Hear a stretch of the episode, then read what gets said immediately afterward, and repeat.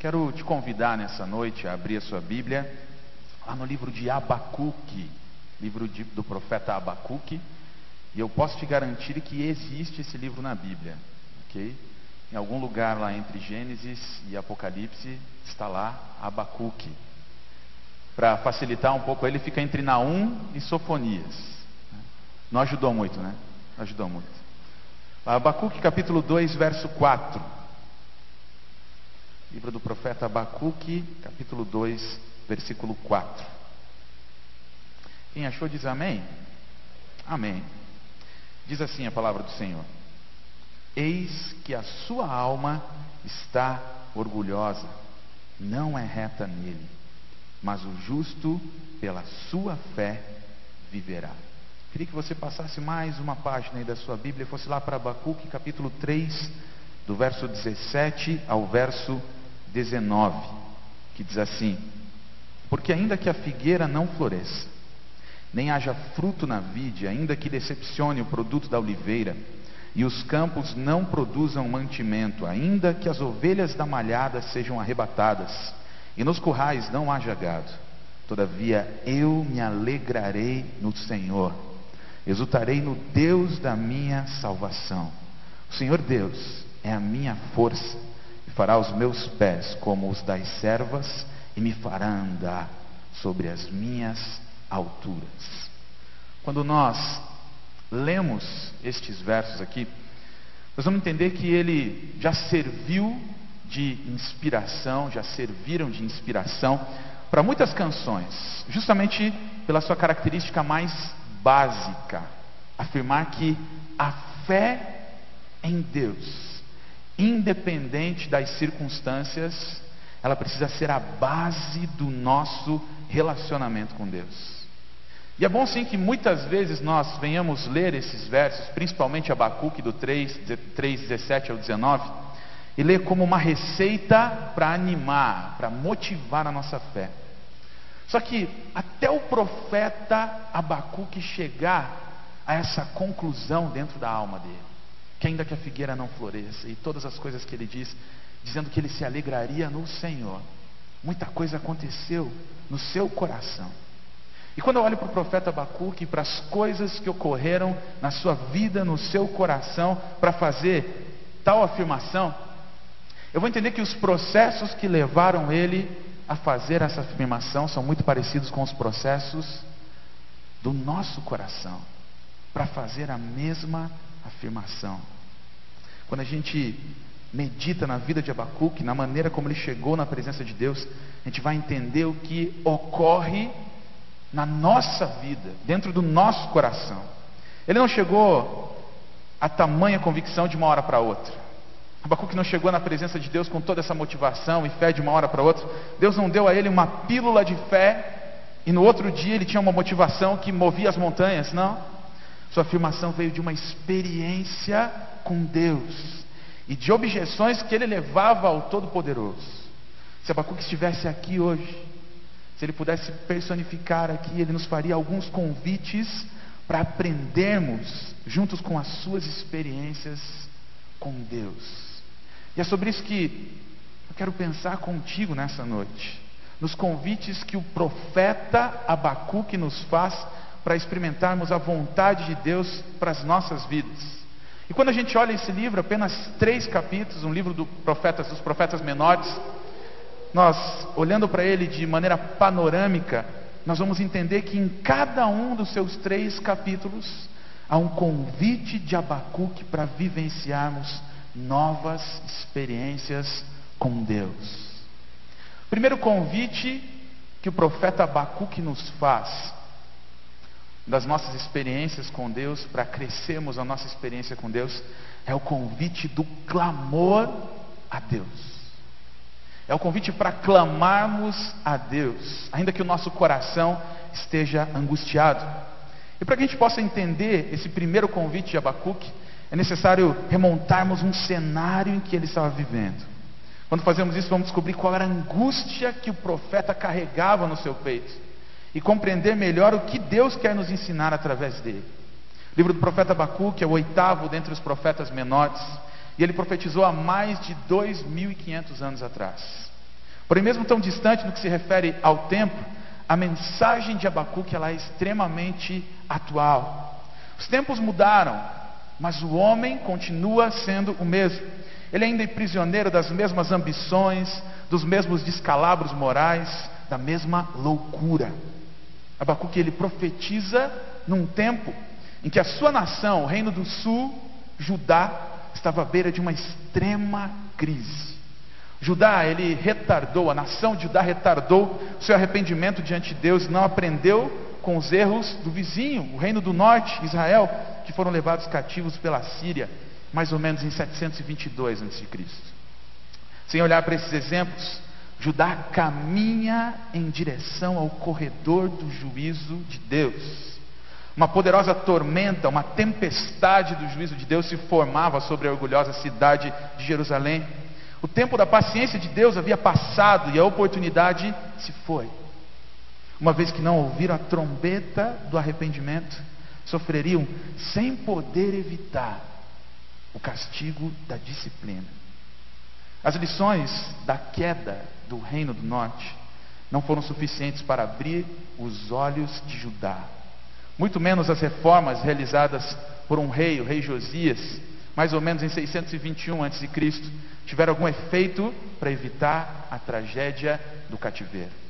Logo após a morte de Josias, Joaquim resistiu fortemente à pregação do profeta Jeremias, que é um contemporâneo de Abacuque, queimou os rolos das escrituras e lançou o profeta Jeremias na prisão. Ao mesmo tempo que isso acontecia em Judá, grandes mudanças internacionais estavam ocorrendo. A poderosa Assíria, um grande império, tinha caído nas mãos dos babilônios em 612 a.C. Outra superpotência da época, o Egito, também sucumbiu ao poderio militar dos babilônios em 605 a.C.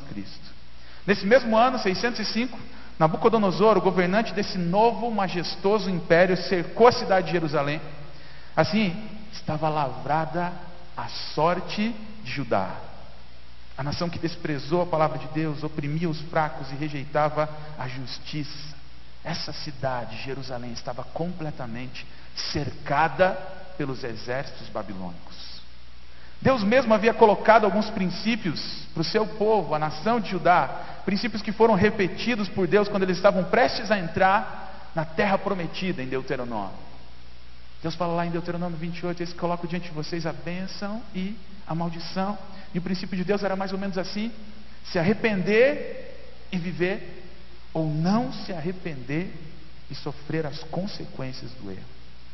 O cálice da ira de Deus poderia demorar para encher, mas quando enchesse, o juízo sobre Judá seria iminente e inevitável. Era impossível escapar das mãos do Todo-Poderoso. O homem pode burlar as leis e corromper os tribunais da terra, mas jamais enganar aquele que se assenta no alto e sublime trono. É nesse tempo de ascensão da Babilônia, da queda repentina da Síria e do Egito, do encurralamento de Jerusalém, que o profeta Abacuque aparece. É nesse cenário. Ele está dentro da cidade. A cidade está cercada pelos exércitos babilônicos. E o profeta, o coração do profeta se angustia. Os temas levantados por Abacuque, principalmente no capítulo 1, poderiam ser manchetes dos grandes jornais de hoje. Abacuque está nas ruas, sua voz se ouve em toda parte. Os dilemas pelos quais ele passou podem ser semelhantes às nossas mais profundas indagações. Suas perguntas são penetrantes, são aquelas que estão também muitas vezes no nosso coração.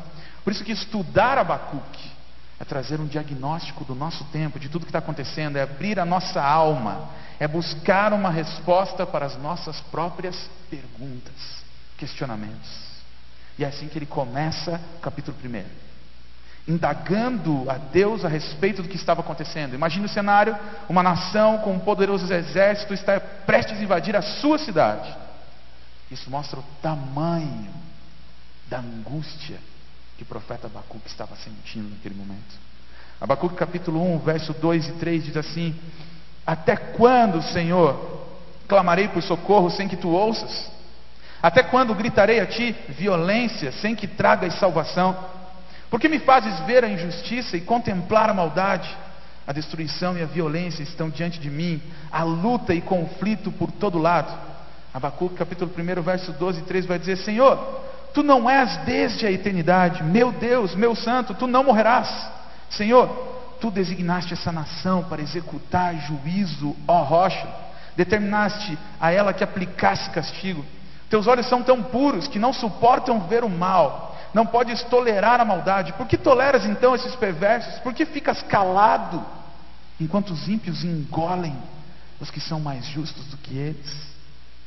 Os questionamentos do coração de Abacuque era a respeito do que Deus tinha prometido para aquela nação de Judá, e agora um outro exército está prestes a invadir a cidade e colocá-la em ruínas, colocá-la abaixo. E aí um dos questionamentos de Abacuque é: Deus, o povo babilônia é ímpio, eles não seguem a tua palavra, eles não obedecem ao Senhor, por que, que o Senhor está permitindo que esse povo venha nos invadir e destruir a nossa cidade? A angústia do coração do profeta. Quando a gente olha para a nossa vida, a gente vai entender também que nós vivemos alguns níveis de questionamentos. Talvez muitos aqui já se perguntaram sobre questões existenciais como: por que, que eu estou aqui? Por que, que eu estou nesse mundo? O que, que eu estou fazendo aqui? Qual que é o propósito da minha vida? E descobriram em Jesus o sentido para viver. Outros já se perguntaram a respeito da injustiça que está ao seu redor. Quando a gente vê tantas notícias de calamidade, de tragédias que o próprio homem provoca. Eu me lembro de um atentado que aconteceu em Oklahoma, em abril de 95, o maior atentado até o atentado das Torres Gêmeas, em 2001. Era o maior atentado até então em solo americano. Foram 168 mortos e mais de 500 feridos. E uma das nossas revistas aqui do nosso país, de grande circulação nacional, eu era adolescente em 95, mas eu lembro da capa dessa revista com o prédio destruído pelo ataque à bomba e uma manchete embaixo: Onde estava Deus quando essa tragédia aconteceu? Questionamentos. Muitas vezes vamos ver o sofrimento alheio, a dor da humanidade, as tragédias provocadas por homens, a fome ao redor do mundo, entre tantas outras coisas, e assim como profeta, vamos, vamos nos questionar a respeito do que está acontecendo. Só que a gente pode olhar ao redor a gente pode ver o que está acontecendo em outros lugares, em outras famílias, em outras cidades, em outras nações, mas muitas vezes os níveis de questionamentos são a respeito do nosso próprio sofrimento, no nosso dia a dia, nos nossos relacionamentos. E assim, nossos questionamentos passam a ser ainda mais intensos, porque somos nós mesmos que estamos sofrendo. Uma vez que eu mesmo estou sentindo a dor do sofrimento e me pergunto a origem dessa dor, o motivo pelo qual estamos passando por tudo isso. Eu acredito que aqui muitas pessoas já fizeram muitas perguntas a Deus. E talvez algumas delas foram: por que o Senhor permite isso? Por que está acontecendo isso? Mas muitas vezes nós nos esquecemos também de levar os nossos questionamentos a Deus. No entanto, começa aqui o primeiro convite de Abacuque o convite para clamarmos a Deus. Ele não está dizendo para não questionar a Deus, mas questionar a pessoa certa, o próprio Deus.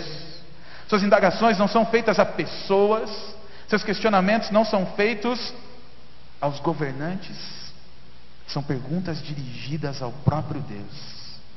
Abacuque está nos convidando a clamar a Deus por respostas. Até quando, Senhor, clamarei por socorro sem que tu ouças? Até quando gritarei a ti violência sem que tragas salvação? Abacuque está questionando o próprio Deus. Pastor Exaltino Gomes Coelho, no seu comentário a respeito de Abacuque, ele diz que em nosso caminhar com Deus, Deus não nos pede um suicídio da razão. Vamos continuar tendo vários questionamentos, mas temos liberdade de colocar todas as perguntas diante de Deus. A fé, ela não anula a razão, mas a fé começa a moldar a razão, para que aquilo que não pode ser explicado pela razão, comece a ser explicado pela fé. Eu gosto muito de um texto em Isaías 1,18 que diz: Vim depois e arrazoemos, diz o Senhor. Ainda que os vossos pecados sejam como a escarlata, eles se tornarão mais alvos do que a neve, mais alvos do que a branca lã. Na linguagem de hoje, esse texto é sensacional. Ele diz assim: Vamos pensar juntos. É como se Deus estivesse dizendo para mim e para você: Puxa uma cadeira, senta aqui, vamos conversar, vamos pensar a respeito da tua vida. O problema dos nossos questionamentos quando não são levados a Deus, é que eles tendem a se tornar murmurações, reclamações, queixas. E muitas vezes nós nos vemos nos perguntando para as pessoas que estão ao nosso redor: eu não sei por que está acontecendo isso na minha vida, eu não sei por que, que, que tudo está dando errado, eu não sei por que isso está acontecendo.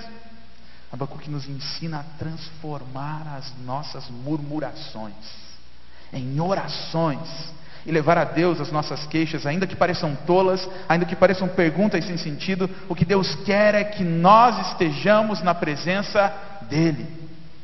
Eu gosto de pensar na figura de Jó, como aquele que busca a Deus, independente das circunstâncias, e disposto a levar as suas considerações mais difíceis na presença do próprio Deus. As situações angustiantes vividas por Jó, as dúvidas que ele tinha, era muito parecido com o coração angustiante do profeta Abacuque nesse momento. Só que existia uma grande diferença entre Jó e os amigos de Jó. Você lembra dos amigos de Jó? Eu costumo dizer que quem tem amigo como aqueles não precisa de inimigo. Não precisa. Talvez as perguntas que eles faziam, os amigos de Jó, estavam relacionadas ao porquê do sofrimento de Jó. A pergunta poderia ser formulada da seguinte forma: Jó, o que aconteceu na sua vida que atraiu tanto sofrimento a você? Muitas respostas foram dadas por eles mesmos, pelos amigos de Jó, no decorrer de todo o livro. E talvez alguns questionamentos do tipo: não é possível. Você deve ter pecado, Jó. Alguma coisa aconteceu que atraiu o sofrimento para a sua vida? O que, que você fez a Deus, Jó? Conta que, que você fez para ele, para ele te amaldiçoar dessa forma e trazer tanto sofrimento à sua vida? Ou talvez um questionamento dos amigos de Jó poderia dizer: Jó, você está assim porque você não tem fé. Você está nessa situação porque você não tem fé. Se levanta, anda. Durante todo o livro vamos ver os amigos de Jó falando a respeito de Deus. Porém, nós vemos Jó falando com Deus. E essa era a grande diferença. Enquanto os amigos de Jó falavam de Deus, Jó falava com Deus. Ainda que fosse para colocar as perguntas mais descabidas, ainda que fosse para se perguntar por que havia nascido, e ele mesmo diz: Maldito o dia em que eu fui nascer. Por que, que eu fui nascer? Ainda que fosse para jogar as suas angústias sobre o próprio Deus, mas ele o buscava como seu único recurso. Eu não tenho mais recursos, eu não tenho mais nada, eu só tenho a Deus eu só posso dialogar com Ele, eu só posso questionar Ele. E nós gostamos muitas vezes de utilizar vários pronomes pessoais para indicar que as coisas são nossas. Esse computador é meu, esse carro é meu, essa casa é minha, essa família é minha. Só que a única coisa que Jó possuía, ele poderia utilizar como pronome pessoal, está lá em Jó capítulo 19, verso 25. Eu sei que o meu, é só isso que eu tenho. Eu sei que o meu redentor vive, que no fim se levantará sobre a terra. E depois que o meu corpo estiver destruído e sem carne, verei a Deus, eu verei com os meus próprios olhos, eu mesmo e não outro. Como anseia no meu peito o coração. A única coisa que Jó poderia usar como pronome pessoal ao próprio Deus, ele não tinha mais nada. A única coisa que é minha é o Senhor, o meu, o meu redentor. Assim como Jó, assim como Abacuque, Deus espera que venhamos buscá-lo como o nosso único recurso e não como o nosso último recurso. Deus espera que nós venhamos clamar a Ele, mesmo com todos os nossos questionamentos. Segundo convite que eu ouço o profeta Abacuque nos fazer nessa noite, está no capítulo 2. Segunda coisa que eu aprendo com Abacuque é que nós podemos receber um convite dele, uma vez que estamos dispostos a fazer perguntas ao próprio Deus, questionamentos ao próprio Deus, precisamos ficar na presença de Deus para ouvir as respostas. Segundo o convite de Abacuque é para ouvirmos as respostas de Deus. Como se ele pudesse dizer: Você tem perguntas? Deus tem respostas. Capítulo 2, verso 1 diz assim: Ficarei no meu posto de sentinela, e tomarei posição sobre a muralha, aguardarei para ver o que ele me dirá, e que resposta terei à minha queixa. Abacuque diz: O Senhor tem respostas para mim. Eu vou ficar na presença dele, ainda que os meus questionamentos sejam angustiantes, eu fiz a ele e eu vou esperar a resposta dele. Só que as respostas que ele recebe de Deus no capítulo 2,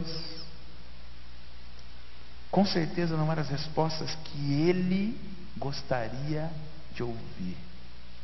Deus diz para ele que está vendo tudo o que está acontecendo com a nação de Judá. Que Deus está vendo a cobiça por poder e riqueza da parte da Babilônia. Assim, Deus compartilha com Abacuque algumas das suas indignações a respeito dessas nações e a respeito das nações que edificam os seus impérios com sangue. Deus mostra toda a sua ira e indignação. Será que essas eram as respostas que o profeta queria ouvir? Talvez as respostas que ele queria fossem relacionadas com a destruição imediata do poderio da Babilônia. Deus, essa nação está aqui, nos, nos, cercou, vão invadir a nossa cidade, destrói o império, destrói os exércitos da Babilônia e restaura imediatamente a posição de Judá. Talvez isso é que ele gostaria como resposta. Só que Deus diz a Abacuque uma coisa extremamente impactante. Escreva: Ó, oh, o ímpio está envaidecido seus desejos não são bons, mas o justo viverá pela sua fidelidade. Em outras traduções, o justo viverá pela fé. Esse versículo, o justo viverá pela fé, ele é repetido algumas vezes no Novo Testamento, em Romanos 1,17, em Gálatas 3,11, em Hebreus 10,38, como a síntese do que Deus espera de seus filhos. Deus quer que nós vivamos uma vida fé. Essa era a resposta dele para Abacuque. Uma resposta impactante, mas com certeza não a resposta que Abacuque esperava. O justo viverá pela fé. É uma das três certezas maravilhosas que Deus dá nesse capítulo, para estimular, para motivar a fé do seu povo. Ela enfatiza a graça de Deus, pois a graça e a fé sempre andam juntas. Abacuque 2,14 ressalta a glória de Deus e nos assegura de que, apesar de o mundo estar cheio de violência e de corrupção, um dia ele se encherá da glória de Deus. Abacuque 2,14 diz assim: E a terra se encherá do conhecimento da glória do Senhor, como as águas enchem o mar. Terceira certeza que Deus dá em Abacuque 2, para o próprio Abacuque, enfatiza a soberania de Deus. Deus vai dizer a ele: olha, os impérios podem se levantar e cair, se elevar e cair, mas Deus está sentado no seu santo trono e é o Rei dos Reis e o Senhor dos Senhores. Abacuque 2,20 diz assim: Mas o Senhor está em seu santo templo, diante dele fique em silêncio toda a terra. É como se Deus estivesse dizendo para Abacuque: Eu sou soberano, tenha fé, haja com fé, estimule a fé, viva pela fé. Porém, a fé colocada na palavra de Deus, ela não é simplesmente uma fé que remove montanhas, ou uma crença. Quando muitas vezes nós perguntamos para a pessoa: qual é a sua fé? Qual é a sua crença? Fé é uma convicção que me leva a um compromisso diário com Deus. Fé é convicção. Você tem várias indagações, Abacuque? Sim. Então vamos trocar essas indagações pela fé. Porque fé não é dúvida, fé é certeza. E a Bíblia vai dizer lá em Hebreus 11:1, a fé é a certeza das coisas que se esperam. Bacuque, eu vou trocar as tuas indagações por uma certeza: a fé. Tiago 2,17 diz: Assim também a fé, por si só, se não for acompanhada de obras, está morta. Fé aqui é a tradução de uma palavra grega, pistes, que tem mais a ver com fidelidade. A maneira como eu expresso o meu relacionamento com Deus no meu dia a dia.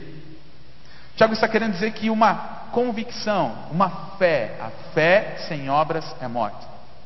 Uma convicção que não é acompanhada por ações é inoperante.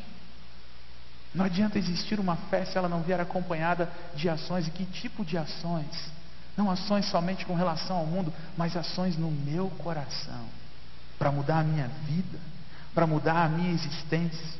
Muitas vezes temos muitas perguntas a Deus, e em muitas situações levamos essas perguntas a Ele, todavia muitas vezes não estamos dispostos a ficar na presença dEle para ouvir as Suas respostas, porque sabemos que as Suas respostas exigirão de nós passos de fé.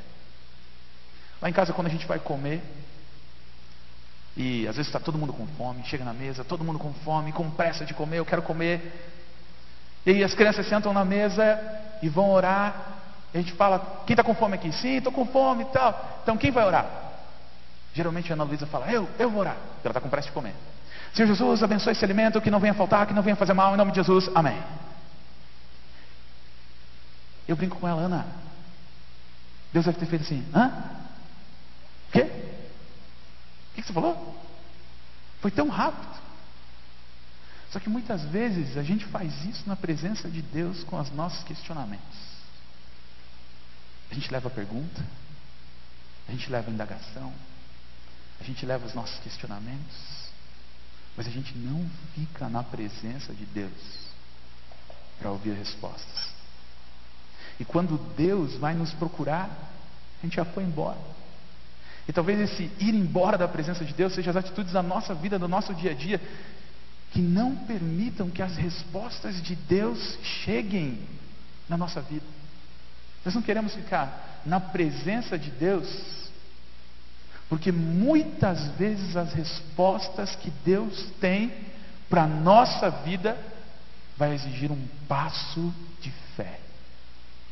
Um passo de fé. Muitas vezes nós não queremos ficar na presença de Deus para ouvir as respostas que Ele tem para a nossa vida, porque a gente sabe que a gente vai ter que agir, vai ter que tomar uma atitude, vai ter que tomar um passo de fé. E em várias situações que a gente se pergunta para o próprio Deus, eles acarretarão passos de fé.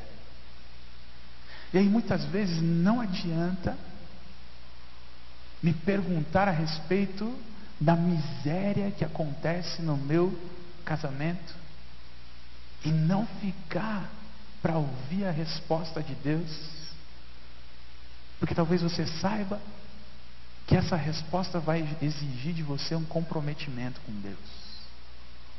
E aí você está se perguntando: Deus, por que, que meu casamento está uma miséria? Por que, que o Senhor está permitindo isso? E vai embora. Quando Deus está querendo dizer para você: mude a si mesmo. Tome um passo de fé e veja o seu casamento transformado. Talvez você está vivendo um relacionamento de namoro e está se perguntando para Deus: por que, que eu entrei, Senhor? O Senhor me deu palavra, o Senhor me falou. E muitas vezes nós também moldamos as respostas que nós queremos do próprio Deus quando Deus não falou nada.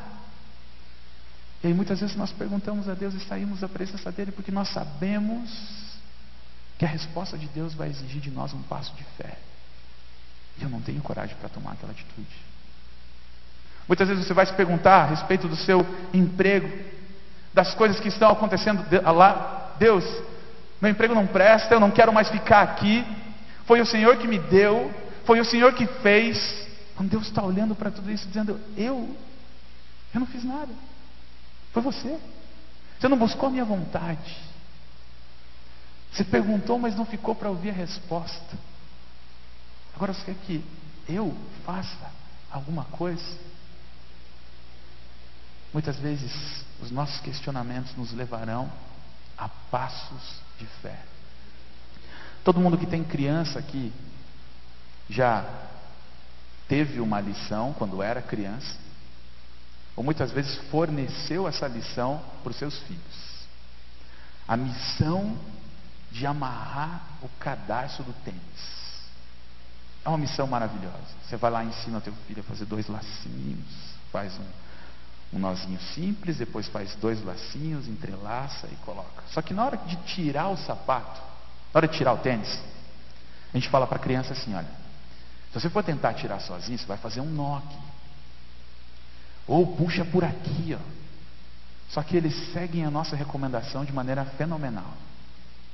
E eles vão lá para o quarto, chegam em casa, vão tirar o tênis, puxa e faz um nó. Eles começam a tentar desatar o nó sozinho, puxa daqui, puxa de lá e puxa de cá, e o nó vai ficando cada vez pior. Aí quando não tem mais recurso, eles vêm para a gente, os pais, a mãe, mãe, me ajuda. E às vezes o nó, você olha aquilo e fala, meu Deus, que nó é esse? Às vezes você não consegue nem desatar aquele nó com os dedos, você vai com o dente assim, ó, para desatar o nó que está ali. Muitas vezes a gente, na tentativa de querer ajudar a nossa própria vida, e sem buscar as direções de Deus para nós, nós fazemos como essa criança que tenta desatar os nós da sua vida, os laços da sua vida sozinho. E a gente vai tentar puxar de lá, puxar de cá, puxar de lá. Mas o nosso fica pior. Aí, quando nós não temos mais recurso, nós levamos o nozinho na presença do Pai. E Deus é especialista em desfazer os nós da nossa vida. Só que para desfazer esse nó, Ele vai ter que mexer na nossa vida.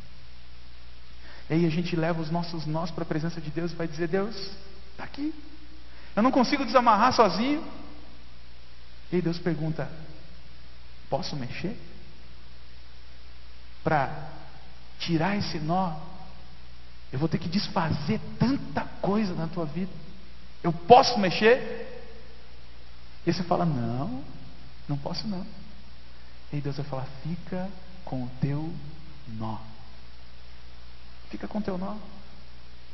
Porque se nós queremos muitas vezes mais a bênção de Deus do que o próprio Deus, se nós queremos mais as respostas que Ele tem para a nossa vida e não queremos dar passos de fé na direção de mudança, nós precisamos questionar muitas vezes a veracidade da nossa fé. Fazer questionamentos a Deus vai exigir de nós coragem suficiente para agir de acordo com as suas respostas. E não respostas que nós queremos muitas vezes. Primeiro convite de Abacuque é o convite para clamar a Deus. Segundo convite de Abacuque é o convite para que nós possamos entender as respostas de Deus. E o terceiro convite de Abacuque está no capítulo 3 desse livro, que é o convite para alegrar-se em Deus, independente das circunstâncias. Independente das coisas que o Senhor tem que mexer na minha vida. Quando Abacuque começou esse livro aqui, ele estava no fundo do vale, em conflito com a vontade de Deus. Então se levou até a torre de vigia, esperando pela resposta do Senhor. Depois de ouvir a palavra de Deus e de ver a sua glória, a glória de Deus, ele se tornou como uma corça que salta na presença de Deus confiantemente no alto dos montes, como diz Abacuque 3,19. A sua situação ali, depois que ele clamou a Deus, depois que ele recebeu as respostas de Deus, a situação continuava inalterada, mas ele havia mudado estava caminhando pela fé e não pelas aparências. Estava vivendo de promessas e não de explicações. Não é fácil elevar-se na vida de fé. Mas quem deseja viver num vale, como Abacuque, nós devemos conversar abertamente com Deus sobre as nossas dificuldades, Nós devemos orar, meditar na palavra de Deus, estar dispostos a sentir temor e tremor quando o Senhor se revelar a nós. Mas terá valido a pena quando nós alcançarmos novos picos, picos de fé e descobrirmos novas oportunidades de crescimento e de serviço. No capítulo 3, Abacuque vai relembrar as coisas que Deus fez no passado. Deus tem uma nação aqui prestes a nos invadir, o que o Senhor vai fazer? Abacuque, eu troco as suas indagações pela fé. E no capítulo 3, ele está vendo aquela situação alarmante na sua vida, angustiante, mas ele começa a relembrar as coisas que Deus fez no passado. Ele vai lembrar dos feitos do Todo-Poderoso, vai enfatizar a soberania de Deus, mesmo que as coisas não fossem alteradas ao seu redor. Abacuque 3,2 vai dizer assim: Senhor, ouvi falar da tua fama, temo diante dos teus atos. Senhor, aviva, realiza de novo em nossa época as mesmas obras, faze-as conhecidas em nosso tempo, em tua ira, lembra-te da misericórdia. Quando meu, meu coração começa a se angustiar, Deus tem um remédio infalível para mim. Deus me lembra dos seus feitos poderosos. Eu começo a enxergar tudo o que Deus fez na minha vida. E meu coração começa a se alegrar. Lembrar tudo que Deus fez, lembrar tudo que Ele já realizou na minha vida no passado, talvez não altere as circunstâncias angustiantes que eu e você vivemos no nosso dia a dia. Só que o nosso coração vai ter mais fé. É como se Deus dissesse assim: Ei, espere aí, olha tudo que eu já fiz na sua vida. E Deus começa a listar tudo que Ele já fez, uma obra após outra. E quando eu olho a lista de coisas infindáveis que Deus já fez na minha vida, eu me sinto constrangido, às vezes, até de pedir alguma coisa na presença dEle. Muitas vezes, a minha oração ela vai se constituir em agradecimento diante de Deus. Esses dias atrás eu não consegui pedir nada. Eu fiquei olhando para tudo que Deus tinha feito. Deus me levou a ver a lista novamente. Eu comecei, obrigado, Senhor, pela minha família. Obrigado, Senhor, pelo privilégio de te servir. Obrigado, Senhor, pelo meu chamado. Obrigado, Senhor, obrigado, Senhor, obrigado, Senhor. E quando essas coisas acontecem, meu coração se renova diante dele, relembrando tudo que tudo que eu tenho não é por mérito meu, mas pela graça do próprio Deus, favor imerecido, eu não mereço nada. E assim como Abacuque, as circunstâncias não vão ser mudadas ao meu redor quando eu me alegro em Deus. Nada mudou para Abacuque, mas mudou em Abacuque. Nada muda muitas vezes em meu redor, mas reconhecer que Deus é soberano muda o meu coração. Acredito que Abacuque estava tremendo inteiro quando ele escreveu esse livro. O exército babilônico estava prestes a invadir Jerusalém. Reconhecer que Deus é soberano não retirou as tropas de lá, mas reconhecer que Deus é soberano mudou o coração do profeta a ponto de exclamar: mesmo não florescendo a figueira, a figueira, não havendo uvas nas videiras, mesmo falhando a safra de azeitonas, não havendo produção de alimento nas lavouras, nem ovelhas no curral, nem bois nos estábulos, ainda assim eu exultarei no Senhor e me alegrarei no Deus da minha salvação. O Senhor soberano é a minha força, Ele me faz os meus pés como os do servo, Ele me habilita a andar em lugares altos. Depois que os babilônios passassem por Judá, rompessem as barreiras para invadir Jerusalém, não restaria muita coisa de valor, é isso que ele está falando. Ainda que falte o alimento, ainda que falte o boi, ainda que falte tudo isso. Eles destruiriam as construções, saqueariam os tesouros, devastariam as lavouras e pomares, assim como eles fizeram, como se cumpriu a palavra do Senhor. A economia se desintegraria, não haveria motivo para cantar. Contudo, Deus ainda estaria sentado em seu trono, cumprindo os propósitos divinos para seu povo. Abacuque não podia se alegrar com as suas circunstâncias, mas ele podia se alegrar em seu Deus. E eu queria orar com você nesse momento aqui. Eu queria que você curvasse sua cabeça, fechasse seus olhos. Você pensasse nessa noite nos convites que o profeta Abacuque veio fazer para você nessa noite. Um grande comentarista, Campbell Morgan, ele disse o seguinte: a nossa alegria ela é proporcional à nossa confiança.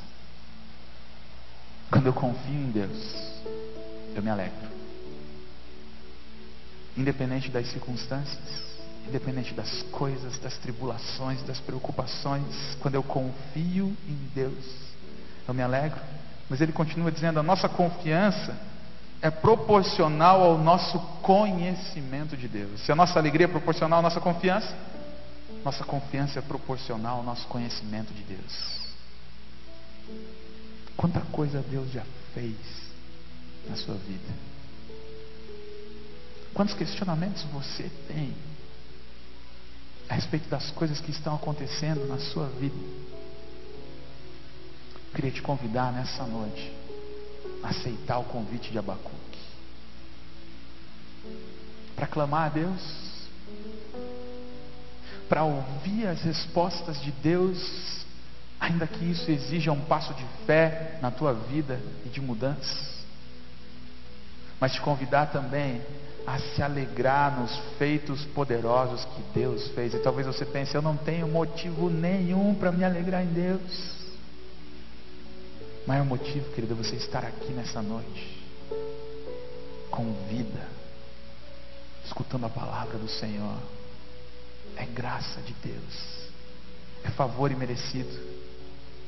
Abacuque nos ensina a encarar as nossas dúvidas e os nossos conflitos com honestidade, a levá-los humildemente ao Senhor, a esperar que a Sua palavra nos ensine e então adorá-lo a despeito do que sentimos e vemos. Deus nem sempre muda as circunstâncias, mas pode nos transformar para enfrentarmos as nossas situações. Isso é viver pela fé, não por vista. Isso é viver pela fé, na certeza de que Deus é soberano e está olhando para você nessa noite. Querido Deus, muito obrigado, Pai, pela tua palavra. Tua palavra nos convida aqui nessa noite, Pai. Colocarmos o nosso coração no Senhor. A clamar ao Senhor. A colocar os nossos questionamentos diante do Senhor. Muitas vezes, o Senhor vai nos convidar a levar os nossos questionamentos diante de Ti mas a tua vontade é que nós venhamos permanecer na tua presença, porque o Senhor tem respostas. Tua palavra diz em Jeremias 33, 3: clama a mim, anunciar-te-ei, mostrar-te-ei coisas grandes e firmes que não conheces. Deus nos ensina a viver pela fé ainda que isso exija de nós passos de fé, passos de mudança de vida. Mas também nesse momento aqui, nos faz lembrar dos teus feitos poderosos na nossa vida. De quanta coisa bonita o Senhor já fez por nós e em nós, e muitas vezes até através de nós, Pai. Nos leva a pensar nessas coisas, Pai, que isso traga alegria ao nosso coração, ainda que as circunstâncias ao, ao nosso redor não mudem. Mas traz alegria no nosso coração, e assim como o profeta Abacuque, nós possamos dizer: Eu me alegrarei no Senhor. Em nome de Jesus. Amém.